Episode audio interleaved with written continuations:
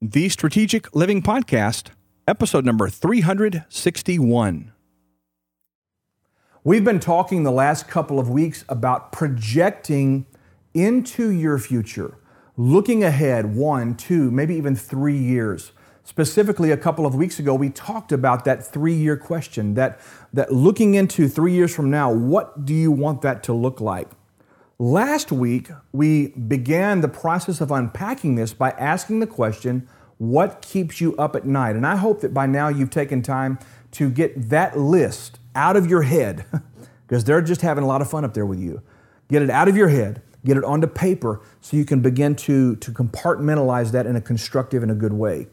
This week, what I want to talk about is this, and it's a little bit more fun than it was last week, okay? What is it that you are just crazy excited about? What is it that lights you up?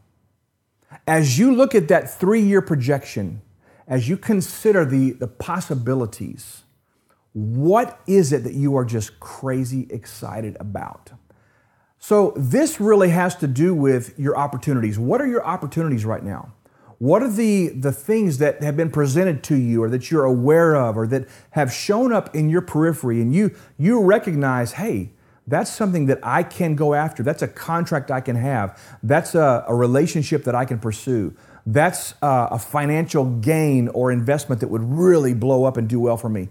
As you begin to think about the opportunities, here's what happens. It releases endorphins in your brain. It gets you juiced up. It gets you excited. It creates motivation. It creates inspiration. Watch this. When you begin to dwell on and actually think about opportunities and possibilities, as opposed to dwelling on and thinking about the negatives and the obstacles and the other things that might stand in your way, when you begin to really focus in on what is possible, what happens is the creator in you awakens.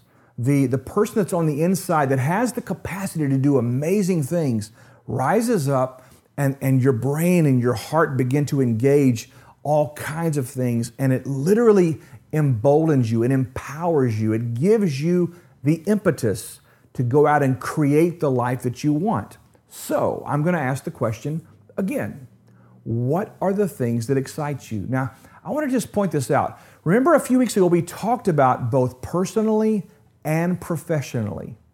I want you to take time this week, and I want you to get a piece of paper out, write the question at the top. What am I excited about? What am I thrilled about? What am I looking at that just lights me up? However you want to write that out.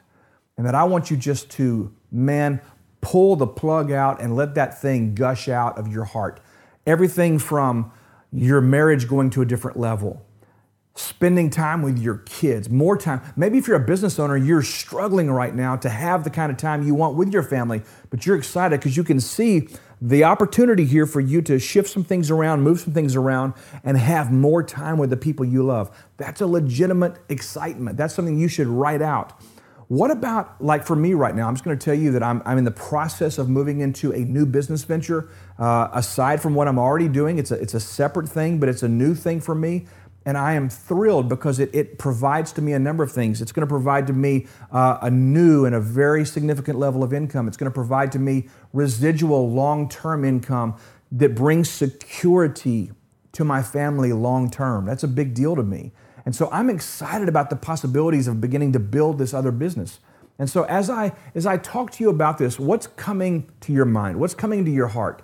Are you excited about maybe new relationships? Well, here's the deal. If you're going to have new, meaningful, really thriving relationships, it might mean you have to make room for those by getting rid of some old ones. But we won't dwell on that. But it is going to happen, okay? So there's just 1,000 things you could think of, but what are you excited about?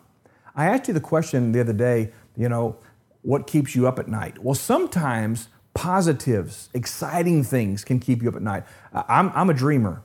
I'm a possibility thinker. So many times I'll lay my head on the pillow and I'm still wide awake, and my mind is going not in a negative direction, but it's going, what if we could do this? What about that idea? Capture those. Get them, again, out of your head. Get them onto paper, because it gives you then a script that you can rehearse over and over and over again to build yourself up, to encourage yourself, and to empower yourself to go out and make a real difference in the world. the question, what are you crazy excited about right now? Get those out of your head, get them onto paper, and I look forward to seeing you back here very, very soon.